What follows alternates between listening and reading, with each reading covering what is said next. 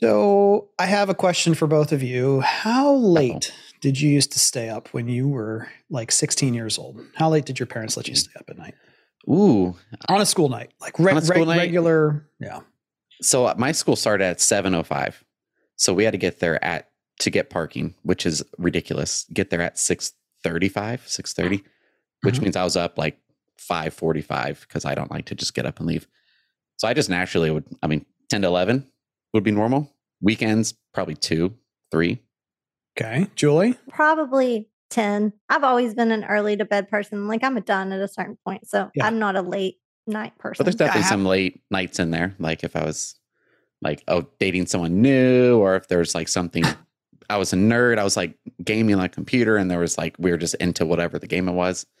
But that's that was probably more middle school. I have to middle ask started because I grew up in an extremely conservative household. And so I remember as a kid, like six to eight years old, going to sleep when it was still light out. that's and torture. like my whole neighborhood playing, you know, where all the backyards are connected. I could Mm-hmm. watch kids playing tag from my window. And then I remember, I think I was 16 years old, and my dad was like, You can stay up until 10 now.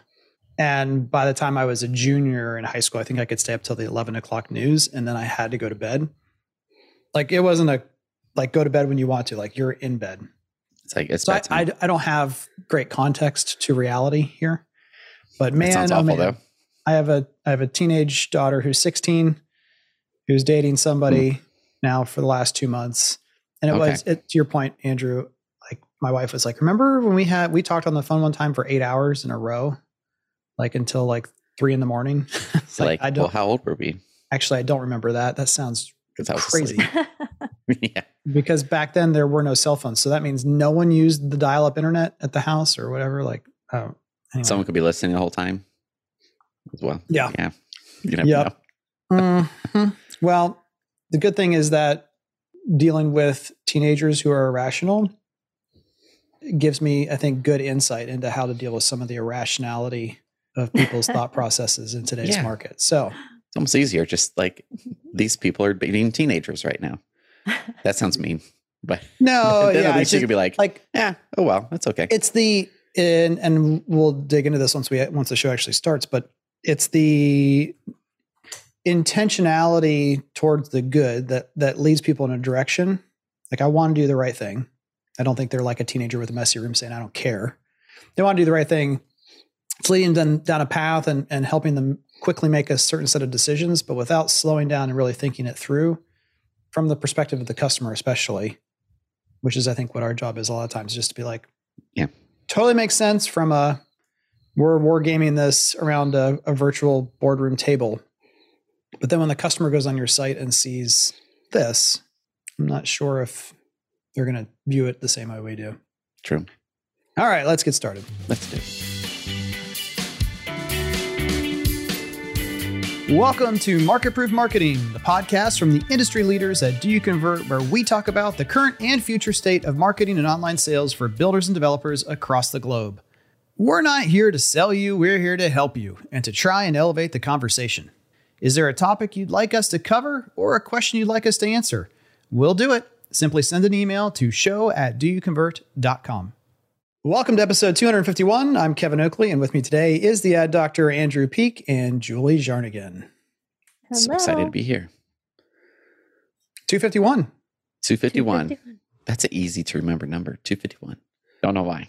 We did a like a compressed episode for 250 because things were super busy. They're still super busy, but we're gonna have a little bit more time today, and we got a lot of stuff to go through. So let's jump right into story time. And Julie, you want to lead All us right. off? Well, I have on the list here pro- productivity hack. That sounds Ooh. like early, like when the internet stuff was just getting started. Yeah. Everybody was Yeah. all about the productivity. It's like when you hacks, learn how to take your t-shirt off with like a single motion. Yeah. It's old school. But no, I do this. And I just wondered if anybody else does this or if it's a strange thing to do, but I've done it for years and it's so helpful for me. So when I have trouble focusing or choosing what I'm going to work on or feeling overwhelmed because there's a million things on my task list and I don't know where to start, I list everything that I want to either get done in the day or work on in the day. Then I count them and I pull up my random number generator and I type it in. Like if I have 15 things on my list, sometimes I'll type it in, it'll tell me which one to do, and I will make myself do work on that thing for at least 10 Oh. minutes. Like I'll turn my timer on.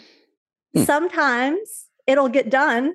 Sometimes I'll be like, oh, I just need 10 more minutes and this thing will be finished. Sometimes it's a big project and it's like, okay, well, I'm speaking a month away, but I got my outline done or I opened up a PowerPoint and saved it somewhere. So it's something that just gets me rolling enough to get focused. And then either I'll do it again, use my little random number generator, or then my brain prioritizes like, well, you really do need to work on that one thing. You need to knock that out. So yeah, it's kind of random, but it works for me and I've done it. I like it. It's much healthier than my, um, you know, Adderall in my case. right? Ad- Adderall, Adderall might help me too. I don't know what would happen to me in Adderall because I never had that. I feel like I'd get a lot done. I've And been professionally diagnosed. Everyone, it's not Yes. a habit. prescribed. I thought this was an Adderall commercial for a second, and there's this magic. That sounds it. Uh, you get momentum. Mhm, You're like yeah. that's the hardest part. Sometimes it's just like getting started. Yeah. And sometimes in a day, you're like messing around, like you're spending too much time on email or really low priority things, and you just need something to like make you get going. Well, it's the Yeah. like I don't know if we're getting too metaphysical here, but it, it what's interesting about your solution for yourself, which everyone has to find the solution for themselves, is you're finding some you're unlocking something by releasing control of which item it is. Yes. Yes. I don't have Like- to make the decision. Like fate Mhm. makes the decision for me. Mhm, Yeah. And that's decision fatigue is absolutely a real mhm. a real issue in all of our lives. And one of these days I'm going to convince my wife to let me wear the same clothes every day so I don't have to think about that. Ooh, I'm halfway there. I'm almost there. Almost there. Yeah, I love it. Um, yeah. Now, do you think you also mentioned like you make yourself work on it for ten minutes? Mhm. Back to um, for those of you who listen to the pre-show, my my teenage kids.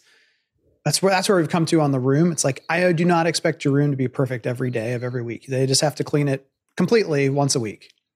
But I do just just spend five minutes of intentionality organizing, like pushing it all into a pile is fine but five minutes a day is all just from that that maintenance standpoint of at least keeping again your word andrew some momentum towards keeping this room from going into complete and utter you know chaos You're like, the, listen to two songs, or three seventh songs. the seventh That's it. realm of hell or whatever from dante's inferno right like it we don't have to have it be heaven on earth but just keep it from you know ring two Well, hell. and that's probably part of it. I can be a perfectionist, and so I don't want to work on something if I can't do it perfect. So this just makes me do something, and then I kind of start to get over that. So yeah, yeah love Yeah. it andrew what I do like you that. got Ooh, I got a fun one. It fits this cleaning the room theme perfectly. at least I'll try to make it fit. It has seemed like this past uh, three, four, five months, the attention towards, in my mind, viewing a lot of Google ad accounts with our builders. And then for the past 13, 14 years, you get a this sense of, I guess it's almost intuition, like what effect does site links have? Or what effect does this have? Or this little thing here? Or why is Google telling me to do this with my Google ads? And over time, you're like, that's a half a percent lift, maybe. That lift is, we can't even measure it. We don't even know. Like, those things aren't worth the time to do. So it's almost like you send your kid to go clean their room. I have three. So I'm like, A, B, and C, like, all right, let's clean your room. Go put on three songs. That's all you have to clean your room for. And that, that way it's not like 10 minutes or like, oh, three songs. Cool. Yeah. I could find three songs I like. It never works out. But, and they're looking for like the easy things. yeah i'm like, stealing oh, okay. I want. tip. Yeah, that's how I. That's how I clean the kitchen too. I'm like, all right, a lady, play this. I won't say her name because then someone's gonna be like, stop it, don't say your name. Like they're going for like their pair of shoes. That's like just pick it up. It's like ten seconds, and that won't really clean the room. Versus like you walk into our middle child room, you're like, what in the world happened? He likes. He's seven years old. He still likes stuffed animals, which is hilar- hilarious. There've like thirty of them from since he's been born. The whole room. There's no floor anymore. Yet he'll pick up like a pair of socks or a pair of shoes like in the corner. And I'm like, Micah, like, why don't you pick these up? Oh, I don't know. And then it's like the hard, that's the hard work, even though like he could do it in a, in a small amount of time. But I feel like there's like this gravitation towards with Google ads in particular, because it is so many options compared to Facebook. Like, oh, let's optimize this. This will be, this is a silver bullet to get more leads. It's like, well, that's really just, that's the sock in the corner. Like, yeah, you need to pick it up. Like maybe, but like, look at this big mess in the middle here. Yeah. ooh, not good. But it might involve other people. So there's a lot of different factors for each person that I've had these conversations with where like, well, that I have to talk to this person and then this person and this whole big big horror deal. And so I could see with the the attraction or almost like not attraction, but almost forced into like, I'll just pick up this pair of socks because then at least I feel like I'm doing something. But the rest of this, I need so many other people. Yeah, I think I think the other way I just kind of would summarize what I feel that's similar is this desire to make sure that everything you're doing is 100% perfect before you start getting involved in some other aspect of the business that would impact the ultimate end goal of a sale. Yeah. And that's not usually worth waiting for. If you if you matrix style just watch the numbers in your in your head, Yeah. you know, that if you're working towards your 5% improvement on all of your doing on the advertising, but you know, the current conversion rate is 0.2% on the site, and you know it's because of a lack of content or lack of competitiveness to what is available down the street from someone else, it's worth addressing both those things at once because your 5% improvement is yours to control. But if you don't Yep. start the process of conversation around the other things, it's going to take other people's time. I think, generally speaking, the people who are most successful, at least in our industry, I'm, I'm guessing this applies to all industries, are the ones who can figure out how to help people work with them towards Hmm. the goal, even though they're not, they don't report to you. They're in a different, like, how do you create the team within within the organization that can cross uh, different company lines? Yeah, that's a good point. and I just don't think most people are willing to put the time in to do that because it takes it can take years to develop those connections. And most people now don't even want to stay at the same company unless they're running it for more than you know they're like I'm not the CEO after 2 years I'm out you know or this home building thing's getting tough. I'm out. It takes time but that's that's what you got to get to because moment and that goes actually this connects to your story time too and that This if you don't planned. yeah, and if you, if you don't start momentum on, like that's part of the way you should be organizing your list is getting things done is a method that I, the GTD method, getting things done. It's a trademark term. Look it up. It's a good book, uh, good resource. But if you can get something done Yeah, in two I minutes, like like, just go ahead and do it. Knock it off your list. Yeah. There's no reason to delay it.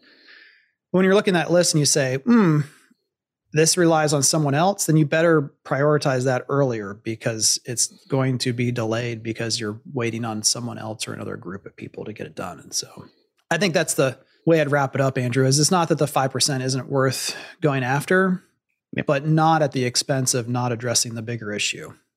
Yeah, that's that's good. And that goes back to the the using the data to prevent denial concept that I think we talked about last week for a bit. Mhm. Is the data should clearly be like, yeah, we'll go and fix that five percent, but Yeah. don't use that as the reason to delay having those more important discussions and and bigger decisions to be made. Yeah, and the five percent adds up. You know, um, but it doesn't matter if appointments and sales don't follow. It's like Right. good job. Is and we talked about different analogies the other day, and it's like you have the kitchen at a restaurant, and the dishwasher or the line cook, whoever's like, I got my station good. Like we have plenty of bread. It's like no one cares because we're not selling anything. like who are you making it for? Yeah, you, ha- you have bread piling up because there's not bread going out to people because there's no one sitting at the tables. Yep. Mm-hmm. Yep.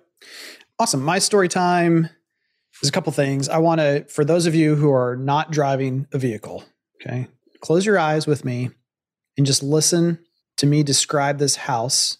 It is a home in the Charlotte area that is currently available for sale for an amazing value of $799,600.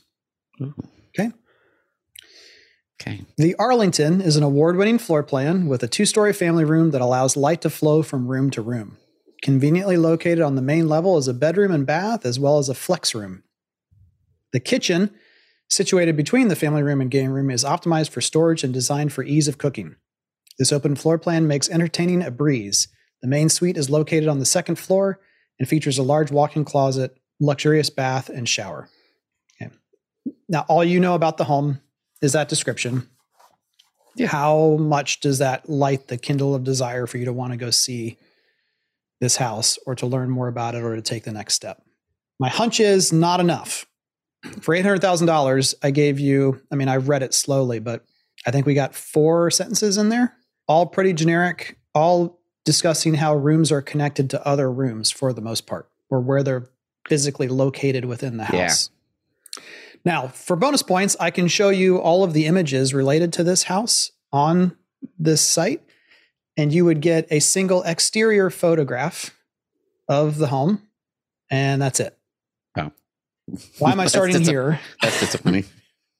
Why am I starting here? Because there is so much continued focus of what is the other thing we can try, what is the other thing we can do, what is the new channel we can unlock to get more and more eyeballs.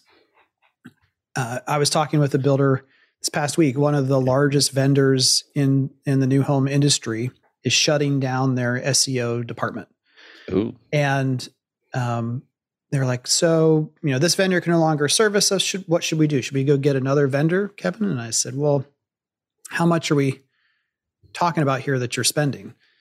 And they said, uh, it equates to like fifteen to eighteen thousand dollars a year in SEO services. And this is a builder that will close next year probably fifty to seventy homes Oh man. and one of their inventory homes is is in the state that I just read to you. And so it's you don't need to spend anything on SEO. What you need is more pictures on your website, Yeah. better descriptions that actually entice motives, uh, like emotions, uh, and increase desire. That will improve your time on site, your conversions, which will equate into better rankings. Right. Mhm. So I think that again, this is the hard part for us, but it's our job at Do You Convert is to keep pointing people back to the market proof algorithm and back to what the actual issue is. And the stressful part, I think, for for marketers is again, it's sometimes it's easier to just be like, hey, what can what can be magically solved for me?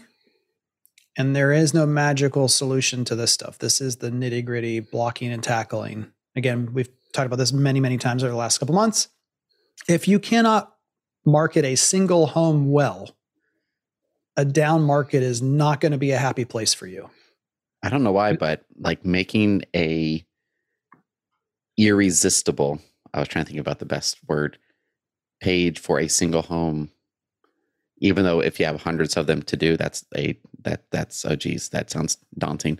But like I made this, look at this beautiful page. No one can say no to this page as far as like the attitude. Now, if you're being pulled in 100 different directions, you have 15 minutes to do Yeah. it. That's ridiculous. You need more, you need significantly more time than that. And maybe that's Yeah. a I mean, Julie, issue, you, but were, like that's exciting to me. Like make went it through amazing. the downturn as well. Like you can't not market individual homes well. I think that's maybe coming to light to me in a, in a new or different way this time around is how many people want to just talk about the brand of the company or the neighborhood. It's like those are awesome and necessary, but we can't skimp out on the individual home attention and content and story. yeah, what Yeah. they're buying. Absolutely. And I was also, it wasn't that long ago that I was the person having to write a description for this home. And here's the problem, or a floor plan, or whatever. They hand you the bare minimum. All you see is like three bed, two bath, this floor plan, whatever. Sometimes you need to go get something else to add. Like you, sometimes you can't write it just from that. You either need to go walk the house. You need to go talk to the design department about what makes Yeah. that floor plan you haven't seen special. Yeah. Sometimes I think that you get this email and you're working off of nothing and you're like, this is the best I can do. Sometimes you're going to have to do more legwork to have something to write about and take photographs about. It's going to take a little more Yep. work. It, it was Very about true. a month and a half ago where on one of our calls uh, with someone who'd been in the industry for about a year and a half, I said, um, tell me more about this, this neighborhood. And they said, I've never, I haven't been to that one yet. Like, um, okay, well, when do you typically get out in the field and, and see stuff? Oh, I, I don't really have time to do that. I don't really get out there we, we created documents before and sent them out about like here's what you do on the times you go out in the field but especially now field days become more important to do what, what you just described julie if, if nothing else go walk those inventory homes with a new set of eyes thinking about what what holes can I fill in the content that I'm missing to make that perfect page that you described, Andrew? Just incredibly important. The other part of my story time is um, quickly sharing two fantastic examples of messaging from builders that we've seen. Uh, the first and, and probably my overall favorite is from a builder, uh, Empire Communities in Atlanta. They worked with Anthony Grass on this messaging um, and program, I believe. But what they did is something that I've not seen anyone do. It says for a limited time, ask us how you can save up to $500 a month on your mortgage for the next seven years. So they quantify the time period of the savings as well as the amount. I think that's that's really really well done, and the and the best uh, individual example of kind of if we can get to that, that's great. And that picture, I'm usually I, I'm a hater of like stock photos. That is not a stock photo. It's not a stock photo, right? But it's, it's done family. Well. It's, it's a family cheesy. at a table in front it's of a It's not over the top. It's I don't know if you could find it if you're listening versus watching this and and the DYC All Access. Like I think that is perfection. Yeah, it's really my good. opinion really matters well on it. Yeah. and then uh, on the other extreme, right? If if that amount per month is not interesting, like let's say you do the math and your financing program is only saving someone 70 bucks a month. the folks at Ideal Homes in Oklahoma came up with a great way to talk about it, where they're, they're looking at the total savings over the lifetime of the loan. So at the top of the page, there's a sticky bar that says, save up to $90,000 on your mortgage with the new lower interest rates for a limited time only. And that's talking about over the total life of the loan, you'll save 90 grand. So it's not it's not 90 grand up front, it's not $90,000 off, but that the intention of what they're doing is to make people stop and go, "Wait a minute, I need to know about this. What is this thing?" And I think that's a great uh, secondary alternative if your if your individual monthly savings number isn't impressive. Yeah, especially if they've been shopping other builders that don't say that. They're like, well, I mean, we have to talk to Ideal because they have this thing on the site that said ninety thousand. Let's just see see if it's legit or not. Yep. Sure enough, we'll Um, find out. The, the last thing that I well, actually, there's two things. Maybe we won't have time for all these articles, but but these are really good. I promise, and I'm excited to talk about them. The first is it, um, one of the builders we work with has had a remarkably steady level of inbound leads. So the most leads in a month that they've had this year is 600. The fewest leads they've had this year is in the uh, low to mid fours. And even the last three to four months, they've been right around 500. So there's variation in there for sure. But overall, in comparison to what other builders are experiencing, it's incredibly steady.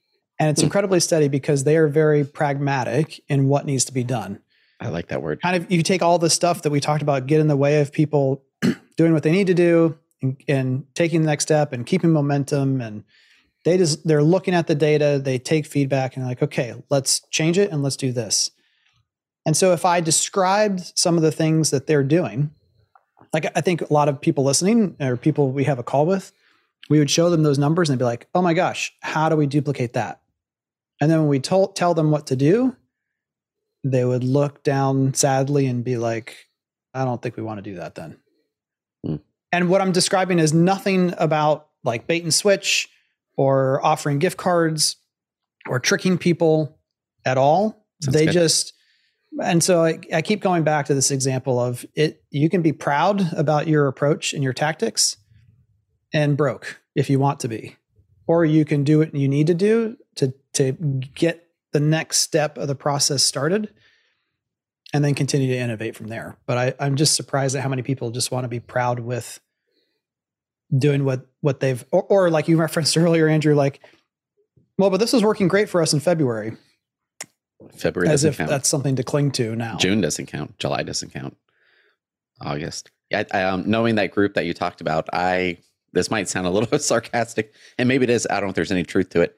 Um, but the person at the helm, avid fisherman, hunter, right? Mhm. So either you're either catching a fish or you're or you're not, right? There's no like there's a fish on the boat or not. So I feel Uh-huh. like his the way he operates his brain is like, well, there's no leads or there's leads. Let's get the leads. Like there's not where he said pragmatic. I'm like, oh my favorite word. Like he just like shifts. All right. There's no fish on this side of the boat. We're gonna go over here. Yeah, and, and a little bit more insight because I'm sure doing. people would be curious. The only thing that's not working as part of their overall process is the same thing that's not working very well for anyone right now is appointment to sale. But they're still setting a lot of appointments. They're still passing off a lot of people to the sales team. The continued piece of feedback we hear market wide is the sales team is not doing enough follow up on their end after those leads are passed on. And in particular, this is probably more me me complaining now is that when I look in the CRM, salespeople are giving very direct answers to questions they should not be giving direct answers to. Hmm. Like, oh, that $500 a month savings, what home is that on? And just telling them the exact home in the scenario of, well, that's on a million dollar townhome in Atlanta. Oh, okay, bye. I'm not interested in that price point. Versus saying, yeah, we have absolutely amazing financing programs that can save you hundreds of dollars a month. Let's figure out what home you want. What are you looking for? And then understand, you know, financing will change, et cetera. Yeah. I just don't understand why there's, I mean, I understand where it comes from. It comes from the, we're so busy, we have to give factual answers. So the, the people on the fence just go away because we don't have time for them. But those are the two things that everyone's still struggling with. Okay, my last story time, and then we'll move on. Sheesh. We were talking about for another builder a situation where people have interacted with an on-site salesperson, then they go to an event of some kind and trying to allow customers to raise their hand at that point and, and self-schedule another meeting right then and there when emotions are higher at the event versus trying to to do it later. And there was concern about, well, but they've already talked to a particular salesperson. How do we make sure we route that back? And certainly there's tools like Calendly and other other ways to do that with the system. But ultimately, it was like just let them raise their hand, say, I'm ready to take an, an appointment, get someone to reach out and touch base and figure it out after the fact. But don't, don't add any friction to the process of, oh, I'm committing to this exact, like just, That's awkward too.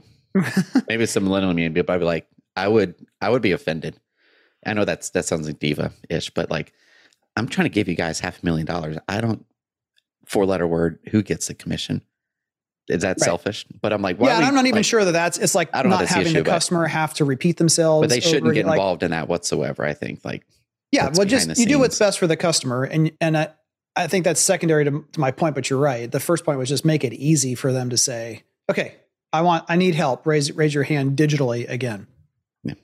And it reminded me of when QR codes first came out, and everyone was losing their mind that this was the next greatest thing in marketing. A lot of builders wanted to create a QR code specifically for every one of their inventory homes. Hmm. it's a lot. And again, conceptually, that's you're thinking in the right way about that. Of I'm in front of this house, I want to know information about this house, so I want to scan that QR code. But when you think about it in totality, that's a terrible idea. If you have hundred total inventory homes around your marketplace in 12 different neighborhoods or 15 different neighborhoods, because the maintenance on that is crazy. And when that QR code is used, it's gone right? It, it's just unsustainable and actually not even fully helpful to the consumer.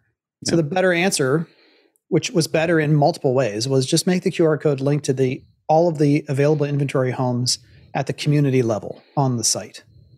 So there might be four homes. You scan the QR code. The consumer's not going to get lost. Like I can't find the one home I'm standing in front Yeah. of among the four. But you're also giving them the opportunity to reconsider all four.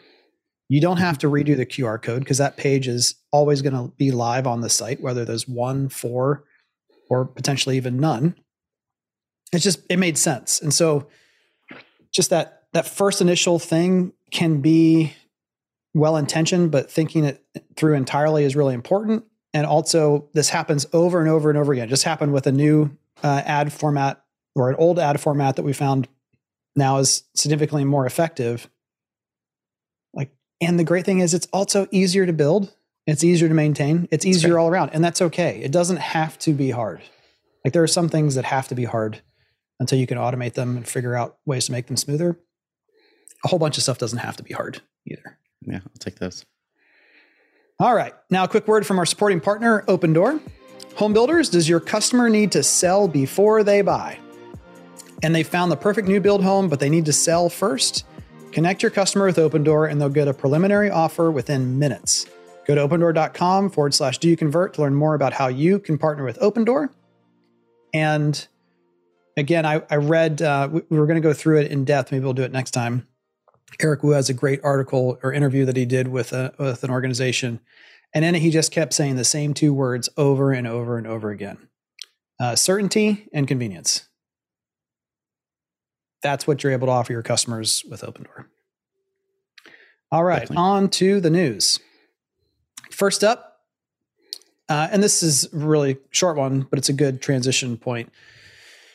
Uh, from hoteldevelopment.com or hoteldevelopment.marriott.com, uh, introducing apartments by Marriott Bonvoy. So Bonvoy is the overall, uh, you know, club brand that that all of the different uh, properties for Marriott live under, and they've had apartments in their in their business unit for a while. They called them uh, Marriott Executive Apartments Hmm. was their previous brand, and now they're cleaning it up and just saying Apartments by by Marriott Bonvoy. And I it just struck me that I think we're going to continue to see a blurring of the lines between renting, owning, how you get equity. We talked about um, uh, Flow, the the uh, new startup from the WeWork guy. His name's escaping me. Don't like. I don't like. But Adam that's Neumann. it. You get like points almost, and so you could transfer this equity. Yeah, you're getting some it. form of equity. I think you're going to continue to see a blurring of all this. And I think it's smart for Marriott to do this because if you're already a Bonvoy member and you're in it for the points, which I know some people will, Duderstadt, I'm talking to you, uh, only say at Marriott to, for the points. That's that's one great thing to connect it. But also, if you like, if I if I was going to look for an apartment, I want the apartment to feel like all the best parts about staying in a hotel. Yeah. In an ideal world. Like more space, but that that connection of the brand is really important. And you know, Brookfield Residential, Mattamy, some of these um, larger Canadian developers in particular have have thought for a long time about the full life cycle of the customer. But how much of a great entry point it is it if like when I was a kid, Holiday Inn or Holiday Inn Express was the place. I'm not saying that Holiday Inn should have a building brand, Nah. but there is this opportunity for Marriott to be like, hey, you're you're constantly exposed to us throughout your childhood and your family travels and worth those good good experiences, and now you can rent an apartment from us, and then you can get a, a second home from us, and you can put all these things together through some type of points network. I just think there's a lot of interesting things that'll be continue to to watch as uh, as the lines blur and all that. Yeah, that's pretty interesting. All right. Uh, next up from doyouconvert.com tips on list segmentation for effective prospecting from our very own Jesse Suggs. And I think uh, some of this inspiration was still from pulled from the DYC summit and uh, and the talk about you know communicating with your customer from uh, Bomb Bomb. Uh, but she kind of dives in more specifically to you know very specific segmentation, targeted emails, follow through and piggyback. Just a really good I mean, the temptation whenever times are tough is let's spam people more. Ooh. Not a good idea. Anything in particular you guys want to talk about from this one? She talks about to marketing needs to remember not to send out a big e-blast to every single person using the OSC's name. That's for one-on-one communication, not Yeah. for marketing. And Mhm. also m- marketing, you need to talk to your OSCs when you know about the incentives, the new releases. It could be new photos for something. Make sure you're communicating that to your OSC because they need things to talk about. They need thing, you know, they need answers to questions. So I think sometimes we forget that we're talking about all these things, doing these things, sending out an e-blast, even if it is from marketing, but you don't tell the OSC. So when people are asking about it, they don't know. So it's important. Work together, be a team. Yeah. Yeah, I think just thinking about it intentionally and thinking from the consumer point of view. You know, Jesse put in there, now is not the time to spray and pray. Fun reference. But if you think about the emails you get, you're like, these people send me an email every day. Like, what is wrong with them? Like, are they broken? Is something messed up? Yeah. Like, why? I could pull up one of my shop don't accounts do what right you don't now. want. I could pull up one of my shop accounts right now and show you from a particular builder who every week sends two emails that have the same headline with a different number in it. And it just is continual. Here are homes that you might like. in this entire metro area. Oh, geez, not Which- helpful. Uh, The first time or two that comes out might be interesting, and it there might be some long tail things that come through that eventually. But in the in the big middle, there's a whole bunch of noise and a whole bunch of I don't need to see that again because not enough is different. And I think that's one of the other things she talks about changing the the mediums, right? So you got video email, you got regular email, you got social postings, et cetera. But it doesn't have to just be the same message over and over and over again. It can be 90% the same with a slightly different adjustment. And so you get that repetition without being boring. And I think that's, uh, I forget where I saw that, but you know, just this is the worst time to be boring in terms of what we do. And that kind of goes back to the description that I read out loud. And the other thing we don't want to do besides being boring, uh, Jesse says at the end, we don't want to come across as desperate. We want to come across as helpful. That's the value Yeah. of what we do. And that that can be a fine line. And that's almost like when it comes to online sales right now, one of the mottos is when in doubt, send them out, get them out on an appointment with a salesperson. But when it comes to like interrupting our customer's day, I think that the opposite kind of applies. Like it's not when in doubt, hit send send it out, the email. Yeah. Like, do we have something of value to communicate? And if not, the other thing I've said on every call this past week is it is the job of everyone on this call to create an excuse to tell them about something new or different. We have to manufacture that if the, if one doesn't already exist. And then you think of it from like, well, what would I want to know? And then you create fun content. Yep. Use useful content. That's a better word. Useful. Next up from chief.com, I love this uh, article. Stop calling them soft. Why today's essential skills are anything but. And the implication is all of these quote unquote soft skills, empathy and intuition and and all the rest are in an increasingly digital, increasingly automated, increasingly impersonal world more and more valuable, more and more necessary to outperform others and that using the word soft is incorrect. So I'm sure there are some thoughts on this one that we can have a good conversation about. I don't, I don't, I don't, I feel like I'm not sure what I'm supposed to say or not, what I'm allowed. allowed- well, I'll, I'll go from my personal life experiences and kind of go, I have boy, boy, girl. yeah. I have my wife, Lindsay. Her mother's been a hospice nurse for 30 some odd years. Lindsay is just like her mother empathy, human connection. She is like a 5 million out of 10. You give her numbers and details that are like technical, zero out of 10, maybe negative 5,000 out of, out of 10. Like she is just, she, and she's always been that way since I've known her. Looking at her kids, I'm like, that one's me, our oldest one, more particular, more detailed, likes what he likes, doesn't like anything else. He's totally fine with it. The middle one, eh, whatever, everything is on. But the five year old, that's our daughter, her emotional intelligence and being able to communicate to me, she beats the boys. Like she's just like her mom and grandmother. So they're talking about like as far as like is our at least what I got of it is like, can you train soft skills? I think to a certain extent, but to some extent, like that person's a great communicator, they're a great connector. Like that's just who they are.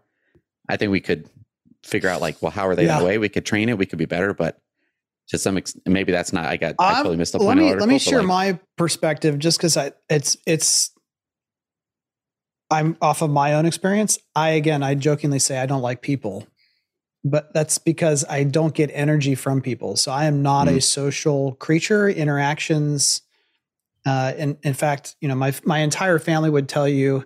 Dad doesn't speak very much because he's used all of his words up on his seven hours of Zoom calls every day.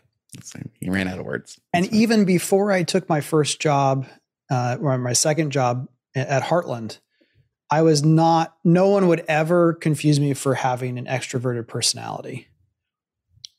Um, like I was the kid in church who was like, you can't clap because that's too expressive. You're certainly not going to like do anything more than clap, but even clapping, like, whoa, everyone slow down. So it was not my natural tendency at all to be uh, empathetic, expressive, to make those kind of connections. And so I, on the one hand, I don't know how to fully credit that trans transformation in my own personal career. Like I can't name off exactly. I have some theories of how that change Mm. occurred, but I certainly wouldn't have been no one would would confuse me for having been born with any of them. So again, I'm not helpful because I can't articulate how you can go through the same growth. well, I, I feel like everything I want to say makes me sound like a, I want, I'm trying to be a psychiatrist or like, or make you sound like you're crazy or now, to, something. to, I think I think the first Like- thing before before we let Julie hop in or, or you feedback is at the same point, uh, like Mike Lyon's stage presence versus Kevin Oakley's stage presence.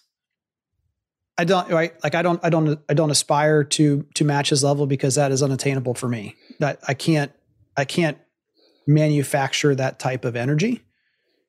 So there's still even limits to the amount that I I can grow Yeah. without you know taking extra Adderall or something else before before I talk. and my point being Mike Lyons charisma stage present, that's him. Like he, he can tr train that a bit, but maybe, I mean, that's who he is. Like he was, Mhm. he was born that way. Okay. Julie. I have so much to say. I love it. yeah, First of all, I don't know what I don't know why the word soft bothers them. Like the word soft is fine. That's that's beyond the point. But that was like what the whole headline was about, Uh-huh. which was silly. I agree. I'm not Um, offended either. So we've talked to our kids before about they have, you know, everybody always asks, what do you want to be when you grow up? Well, these jobs didn't exist when we were kids. We couldn't have said we wanted to be in digital marketing. My husband's job didn't exist. So we constantly tell them, Wow. you don't have to decide what you want to be. Mhm. You have to get good at learning and adapting and growing and have a mind for being curious and learning things. And so I think that's the skill that you're looking for in people. It's not a specific skill, it's that ability to be able to grow and learn and adapt and be curious and um, you know look for things you enjoy and then add on to that and be able to put things together so i think that's part of what the big skill is and it's taking what you already have and then being able to build on that to you know to really have a skill at it um yeah. I What was think I think I part of the.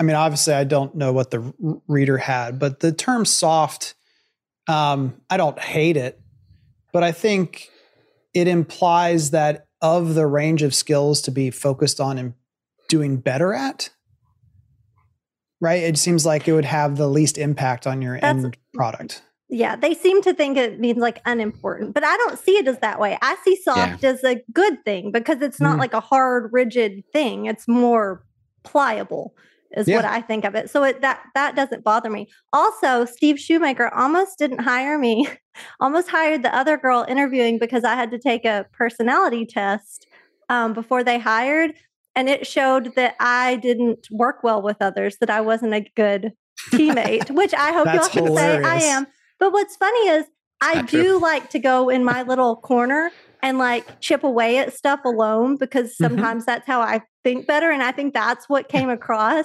So, yeah, there are some things that are innate in us that may seem negative or positive that you can change the other direction.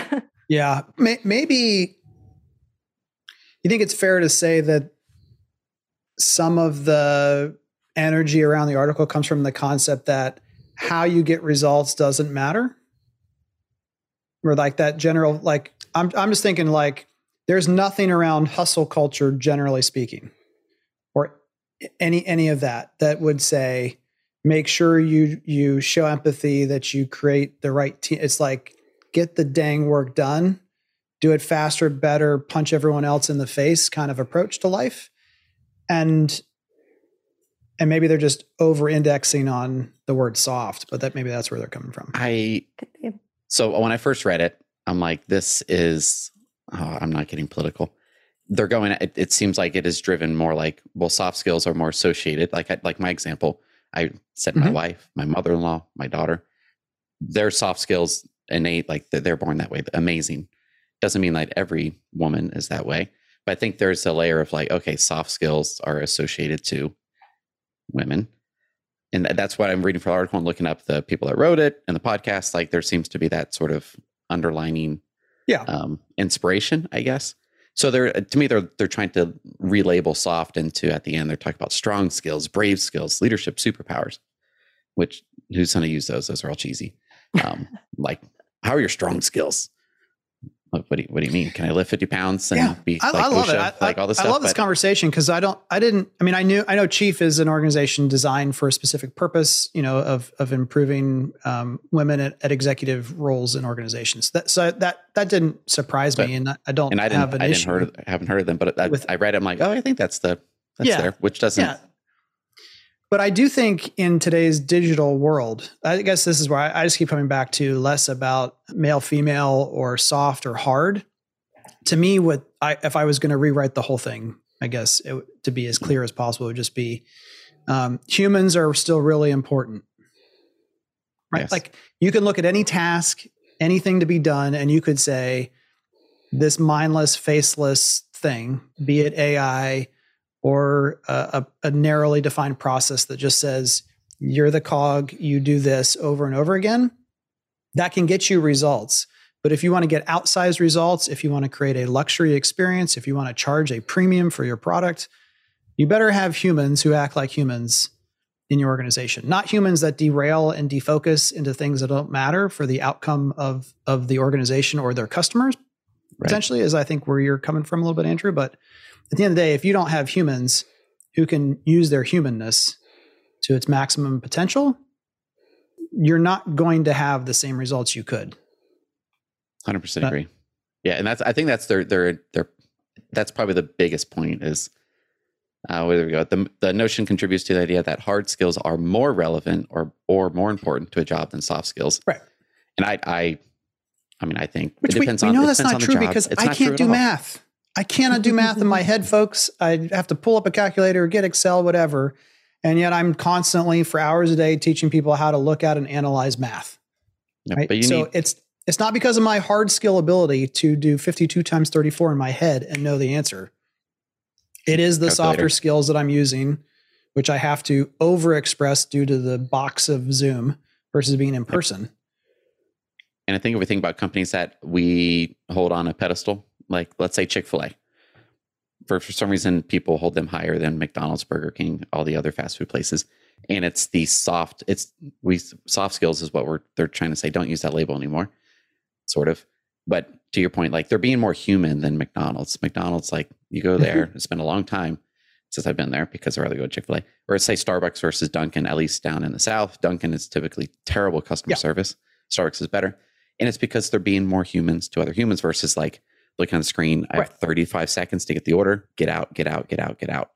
Well, we had we had an employee on our team who had uh, a health issue, and we're talking through, and some some things kind of uh, balls got dropped, and things were not done because of that issue. I was like, why didn't you just tell me that this was happening? And you know, the reaction was because my previous employers would have said, I don't care about any of that. Like that's your business. You keep it with you. Just show up to work and do your job. Thank you. Mm. And so, I think that's where we can if we haven't experienced that ourselves, you're like you don't realize that that a lot of places do tell people to to leave themselves at the door and be as as That's terrible. little human as possible so as not to distract from all of those hard skills getting done. You're a robot. All right, Julie, Be- round us be out. more- What- be more human. Anything else? No, I like it. I think just, yeah, I like it. Humans be human and be flexible and willing to grow. Yeah. Yeah. There we go. Awesome. Next up from searchengineland.com. New report shows Google cost per lead has increased for 91% of industries. The data was pulled from over oh, boy. 79,000 client campaigns running search ads from October 2021 through September of 2022. Industries that saw a decrease in cost per lead are finance and insurance and education and instruction. Everything else, a lot higher. I want to know the date range because We just said October 2021 Oh, okay. through September 2022. okay, there we go. My brain was I was looking at the CPC. Um, the cost per click changes from 2019 to 2022. Yeah. that was interesting. Provided by WordStream. It looks like. So, hmm. I feel like if this was a chart, some of those finance that'd be quite different back half of the year Yeah. versus. I mean, what's interesting is that the I Travel's think way the, up. what, I, what I'm taking from this is cost per click has marginally increased. The cost not per lead is what is is where the growth has come. So it's I guess Yeah. because misery loves company, we're telling you that it's not just home builders that are having a challenge getting people across the the sale finish line.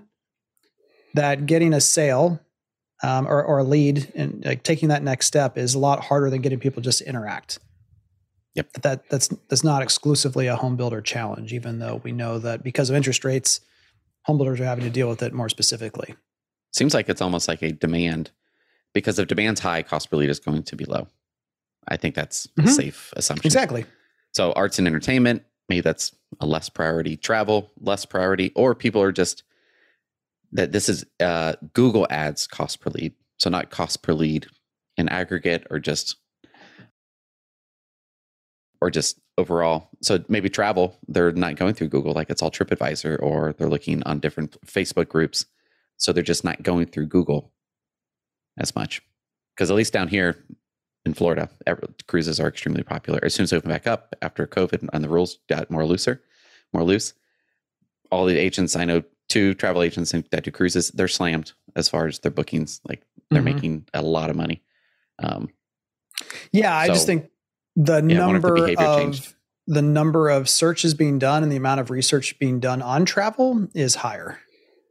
Yeah. Like I think I think you can't you can't really so maybe demand isn't. It's it's maybe there's well, yeah, it's um, it could, it could be a combination of all that. It could be that demand is lower for something, but it can also be that something gets elongated and the consumer feels like they need to be a more responsible consumer than just let's do one search for something and oh my gosh, it's in stock, click order.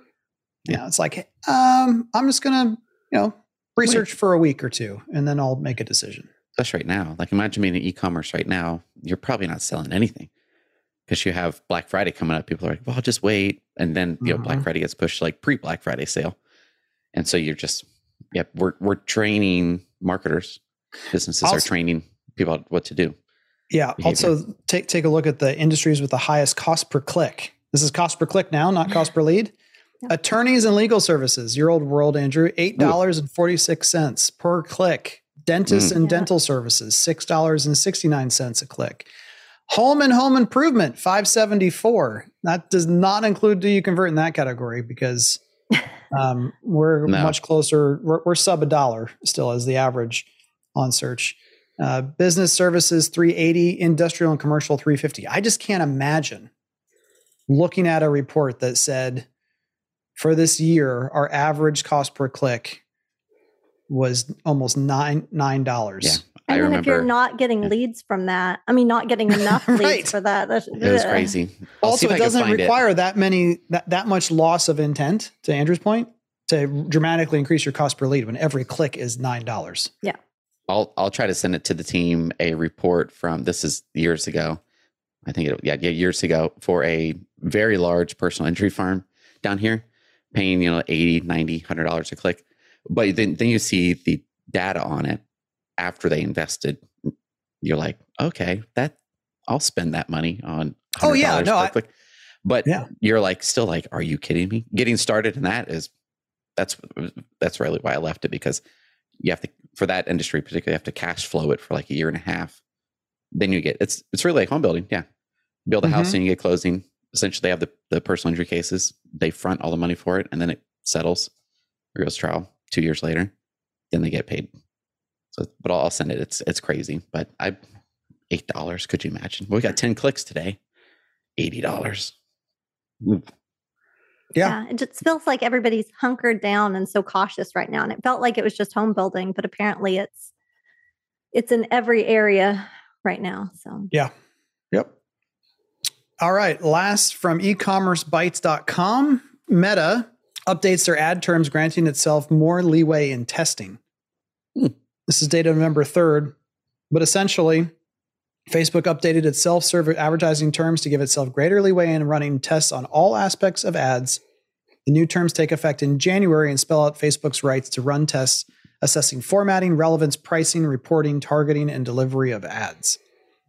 And if you're in there often, as we are, you'll notice that they already they keep adding.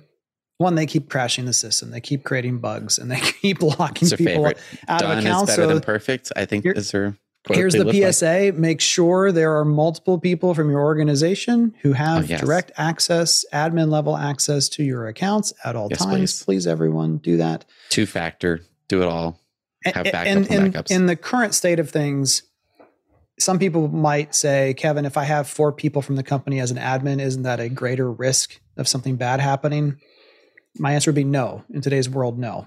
Like you, you'd be better off having four people with access and getting help from Facebook to undo something that one of those admins would do than only having one or two people as admins, both of them losing their personal accounts and not being able to connect to that business account anymore.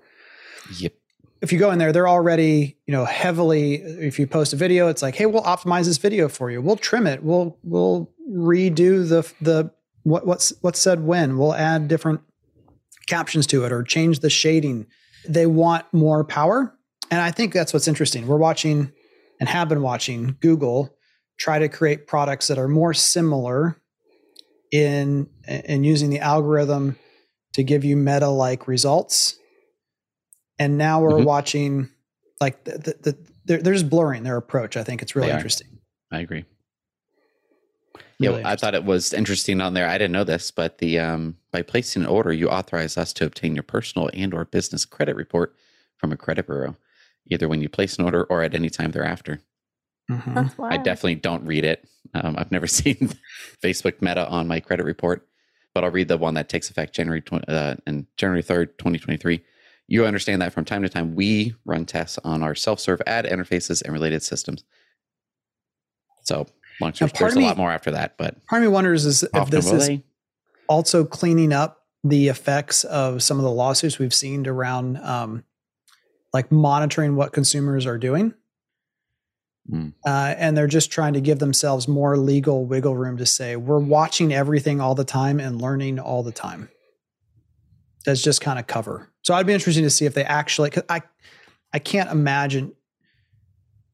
I mean, Meta generally doesn't really care about advertiser controls as much as you would think.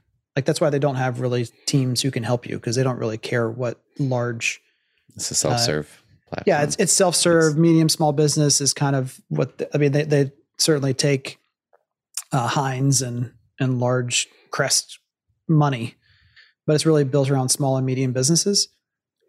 I just can't imagine a small business owner seeing an ad and being like, "That's not what I submitted to run. That doesn't say what I that wouldn't be good. wanted it to say," and being okay with them just changing it all on the fly. Maybe maybe they do because all they want is the results yeah. and they don't care. But it's not been my experience with most small business owners that they. I could see them doing things like Google, and this is where you talked about at least what I understood well, from what you said. Google having their recommendations, and then there's some that quote auto apply. I could see them doing some type of auto apply situation in Facebook where like your that, radius that's what is I mean. a mile. I think they're I think they're leading they expand towards it that. to two or mm-hmm. something. Or they say yep. like, or they send you notification, notification, notification, in 30 days, we're going to switch this to two miles based on where your customers are located. Yeah. And they give the reasoning, apply the suggestion now, click here. Yep. That's what I mean when I say they're going towards each other is that Meta started out giving you very granular controls on targeting, but then ultimately their their big win was saying, and we'll watch the customer behavior after the interaction and we'll inform mm-hmm. that to auto optimize targeting as the campaign goes on. And then on the other end, you've got Google wanting to say basically less targeting, less control, give us all authority. Give us the data. So this is have you all noticed that they've been giving people money like um, for ad spend if they do A B testing? So are they watching that A B testing? Is that why they're doing it? So then they can get the data from the A B testing to then put that in more automated tools. Well, yeah, I think I think, so. I think that that's again yeah you're good clarification. That's what i was trying to express is all the automations that they're letting you like if you check the box let us auto optimize i think their concern is mm, we might not have legal cover to to analyze impl- i mean they do probably they're just trying to clarify. Yeah. We're gonna we're gonna any optimizations we do we're gonna learn from not yeah. just apply to help just you. We're gonna help everyone from the data that we see. Yeah. I remember during the um, active part of the pandemic, whatever we want to call that, like when lock, when there's people still locked down, our Facebook rep, when Facebook reps were super, super useful. Was like, hey, if you have this builder, this builder, this builder with very high budgets, we can give up to I think it was ten, twenty thousand um, dollars. If you do this test, you will they will match it. Yeah, they wouldn't just give away. The, and so we were like, oh, that sounds fun, but we still have to go to that builder and be like, hey, do you have twenty grand? You want to test? Yeah, they'll yeah, match it with also, twenty. We had someone from the academy class uh, post in in All Access. They're like, hey, they're offering me money from Google if I auto accept all their recommendations. Should I do it? I was like, no, no, please don't. no, don't ever do That'd that. But it's interesting money. they're, they're trying to bribe you with a hundred dollar credit in order to Mhm. to make five hundred dollars of your ad spend less effective. It's not a good trade off to make. No, Yeah. you're you're losing money. No, not good at all. Yep. All right, favorites. Let's round it out and be done. Julie, what do you got? Andrew, you may have given me this. I don't remember with the Okay. Secret Santa. Did you? It's a I'll take one. credit. Sure, well, somebody from Secret Santa from Do You Convert gave it. it, to think. me. I don't know. It's a one line a day journal. And so just it has dates and one line a day. And it's I'm on my second year of it. So it's getting more Oh. fun to see like what I wrote last year that was happening. So it's a fun little gift. You just write one little sentence every day. And I've done it for almost two years now. So Hmm. Wow. make it And like, so it has Very one cool. page for has 365 pages or Yeah, however many and it just has like August 6th, and then you fill in 2021, 2022. So all of Oh, okay. August 6th are all on the same page. So you can That's look, cool. what was I doing? That's just what page There we I go. opened to. So. Very cool. That's fun. Andrew? Yes. Ooh, favorite things. Um, so I am making desserts for Thanksgiving. I like cooking. I don't know if people know that about me, but I like that's like one way I do serve others. I guess I enjoy cooking food. So I'm going through desserts now because that's what I wa- wanted to do. So I made this this bread pudding. I don't know who likes bread pudding on the on the call. Anybody? Oh yeah, that's in- on the call? I'm in Louisiana. I have They're in Louisiana, like which I, I decided pudding. it is the same as French toast, baked French toast, which is the same as like monkey bread. Like it's bread with cinnamon, milk, sugar, and the ratios change, right? It's just like more of this, less of that. So, anyways, I did this bread pudding. It was ridiculous. It had white chocolate in it, butterscotch, a whole bunch of other stuff. It was amazing. So that's my favorite thing right now. I wish I had some. I need to make it for everybody. Yeah, we. uh I, It I could give be it terrible to, though. Bread pudding could be terrible very quickly. I'll stay on the food theme with you, Andrew. We uh I, last two Ooh. years I've given everyone on the marketing side. I guess I should do it to this online sales side now. that They're all going to hear about it on the podcast. um, Amy's Gourmet Apples, which are Oh, that's a favorite. Oh, Lord. the they're the best caramel apples in the country. They're enormous in size, and they have like Snickers, Butterfinger. everything. Uh, they're really famous for their um, apple pie. I hope I got one of those. Apple pie I don't know apple? if I did or not. It's got white chocolate on it, so I'm not a fan because white chocolate is not chocolate. It's Oh, there we go. everything. Apple pie, dunked caramel apple with white Belgian chocolate. Yeah. Mm. But those uh those those are good. Great things for the holidays. Uh, if you entertain people that always they're gone. And. I will never buy one of those like in person if I'm at like a, I don't know what would you call a chocolate place. I don't even Chocolatier. Chocolatier. I wouldn't like. I will walk past the apples, not even look at them. But these are like, so they're they're a premium product. They're like 20 bucks Mm-hmm. each. They're well worth twenty dollars. Like there's, and that's like context. I will ignore the apples at the chocolates here to go everything else. They are amazing. If And you could if eat it anyone like, watching Three times. records a video of themselves eating one of these apples in its entirety in a single non-edited video, I will buy the apple. I'll pay for the apple. But I don't think you I don't think you could eat the apple. I mean, Andrew might if he I like mean, fasted all day and then I would just you know I mean, you already, you already bought some for me, so I can, can I, how many times can I do this? Um, yeah, they're. I mean, when we did them, we I cut them up. The kids got like, like I don't. They last a long Yeah, time in our they're house. big. They're, like they're, large they're big, apples. and the chocolate is dense. It's not like this little tiny skim layer. It's like yeah. quarter inch, three seven inch. Mm-hmm. I'm looking forward to it. Yeah. Uh, and then I'll just a bonus one because I anything that people actually use that makes their lives better, I think is worth sharing. We asked someone on a call what their favorite thing was recently, and she said that her Remarkable tablet, which is that like Kindle looking thing that you can comes with a pen, you can write on it, uh, keep all your notes in one place. It also works as an e-reader. But most things like that are the things you hear about someone buying and then putting away and never using again. I've had four or 5 Mhm. people tell me that that that that really is something that they use routinely in their everyday You know, in fact, it kind of broke my heart. But she's like, I used to have the Do You Convert notebook with all my marketing and summit Mhm. ideas, and then I had the sales meeting notebook for all that stuff, and now it's all in one place. And so if if it's something that enough people in my life have said they are still using a year later after they have it, I think that's also something that uh, people should Looks looks pretty cool. think about. It's do you, also, do you by the time one? you're, I do not have one. No. okay. Um, by the time you hear this, we'll also have the um, holiday gift guide available from Do You Convert with a bunch Nice. of stuff that we've mentioned and other things that we haven't on there for you to to uh, do some online shopping and make your life a little bit easier. That'll do it for this week. Thanks for listening. Be sure to send in your industry related questions to show at doyouconvert.com and we'll touch on them in an upcoming episode. Have a great week. We'll see you next time. See ya. Bye. Market Proof Marketing is proudly supported by Opendoor. Visit opendoor.com forward slash do you convert to learn how you can partner with Opendoor to increase certainty, speed, and ease for your home buyers. All opinions expressed by me, Andrew Peek, Jackie Lipinski, and our castmates are solely our own opinions. View hundreds of articles, videos, and more for free at doyouconvert.com. It's also the best way to find out how to connect with us on social networks or in real life. Now get to work and make sure your company is market proof.